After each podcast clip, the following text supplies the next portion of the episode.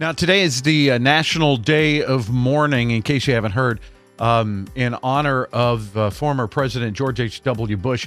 So it's it's interesting to me that this president, who and I remember his term in office, I remember him being called a wimp, and I remember him, you know, being castigated by obviously in our political system it's an adversarial Right. uh, system but just i never heard really any positive things about him now we're hearing how he was a war hero how he volunteered for the military at, at 18 became a pilot flew combat missions until the end of the war was shot down evaded capture got right back in a plane and went up and all Right. this heroism that he exhibited uh, during wartime, and then his great heart in in the acts of compassion that I had never heard before. Right.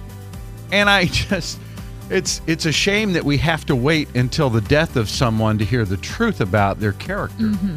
Isn't it? Yeah, absolutely. And but and yet I'm reading all these things and my respect for this former president has just grown since his death.